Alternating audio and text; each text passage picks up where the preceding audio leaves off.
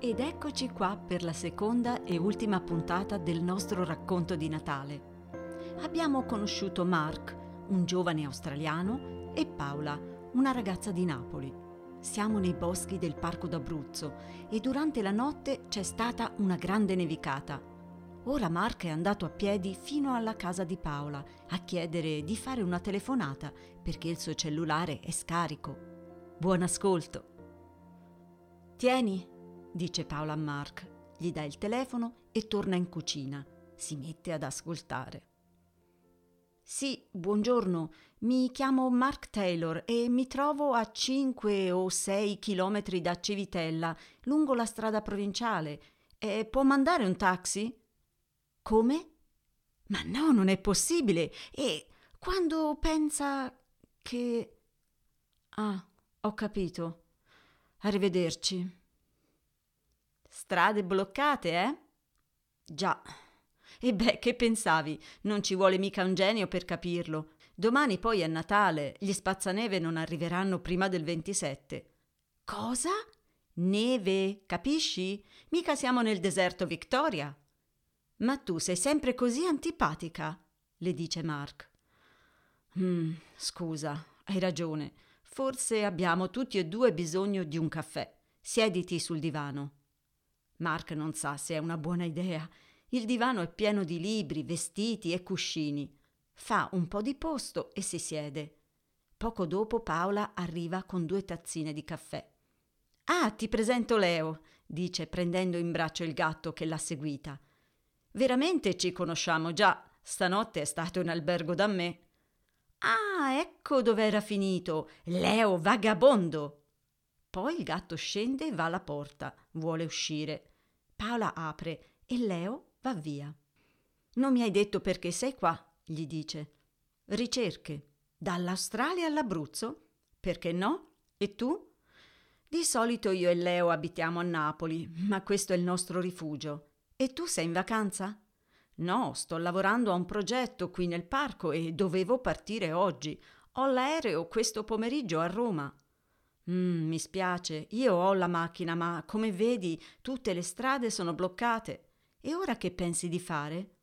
Eh, prima di tutto devo pensare a sopravvivere, visto che in casa non ho più niente da mangiare. Dopo vado in paese.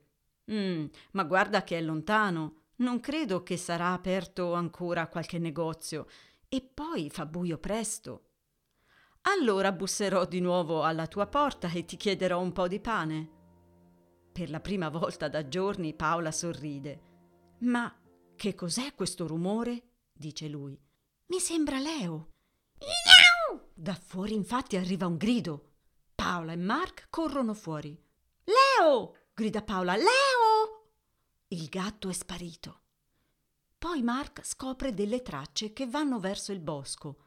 Poco lontano qualche goccia di sangue sulla neve fresca. Andiamo! grida e si mette le racchette da neve. Paola si infila gli scarponi e mette i piedi sulle impronte di Mark. Insieme seguono le tracce di Leo. Paola ha paura, vuole molto bene al suo gatto. In questi ultimi anni è diventato il suo migliore amico. Dopo mezz'ora Mark vede qualcosa. Ehi, guarda lassù! grida indicando un albero. Su un ramo molto in alto c'è Leo, terrorizzato, Forse ha inseguito un animale, oppure l'animale ha inseguito lui, dice Paola. Mark si toglie le racchette da neve e si arrampica sull'albero. Per fortuna il gatto si calma e si lascia prendere. Ha una zampina un po' ferita, ma non mi sembra niente di grave, dice Mark. Finalmente Paola lo prende in braccio e tutti e tre tornano alla baita. Però, Mark, sei bravo a salire sugli alberi, dice Paola quando entrano in casa. Beh, sono un fotografo naturalistico, certe cose le so fare. Sei anche bravo a cucinare? chiede lei. Mm, me la cavo, perché? Mm, ti propongo un patto. Tu cucini e io ti ospito da me. Che ne dici? Ok, affare fatto. Hai anche del vino? Ma certo, dice lei e fa un bel sorriso. Prima però curiamo la zampa di Leo. Fuori ricomincia a nevicare, ma dentro di sé Paola sente un nuovo calore. Sì, sarà un Natale bellissimo.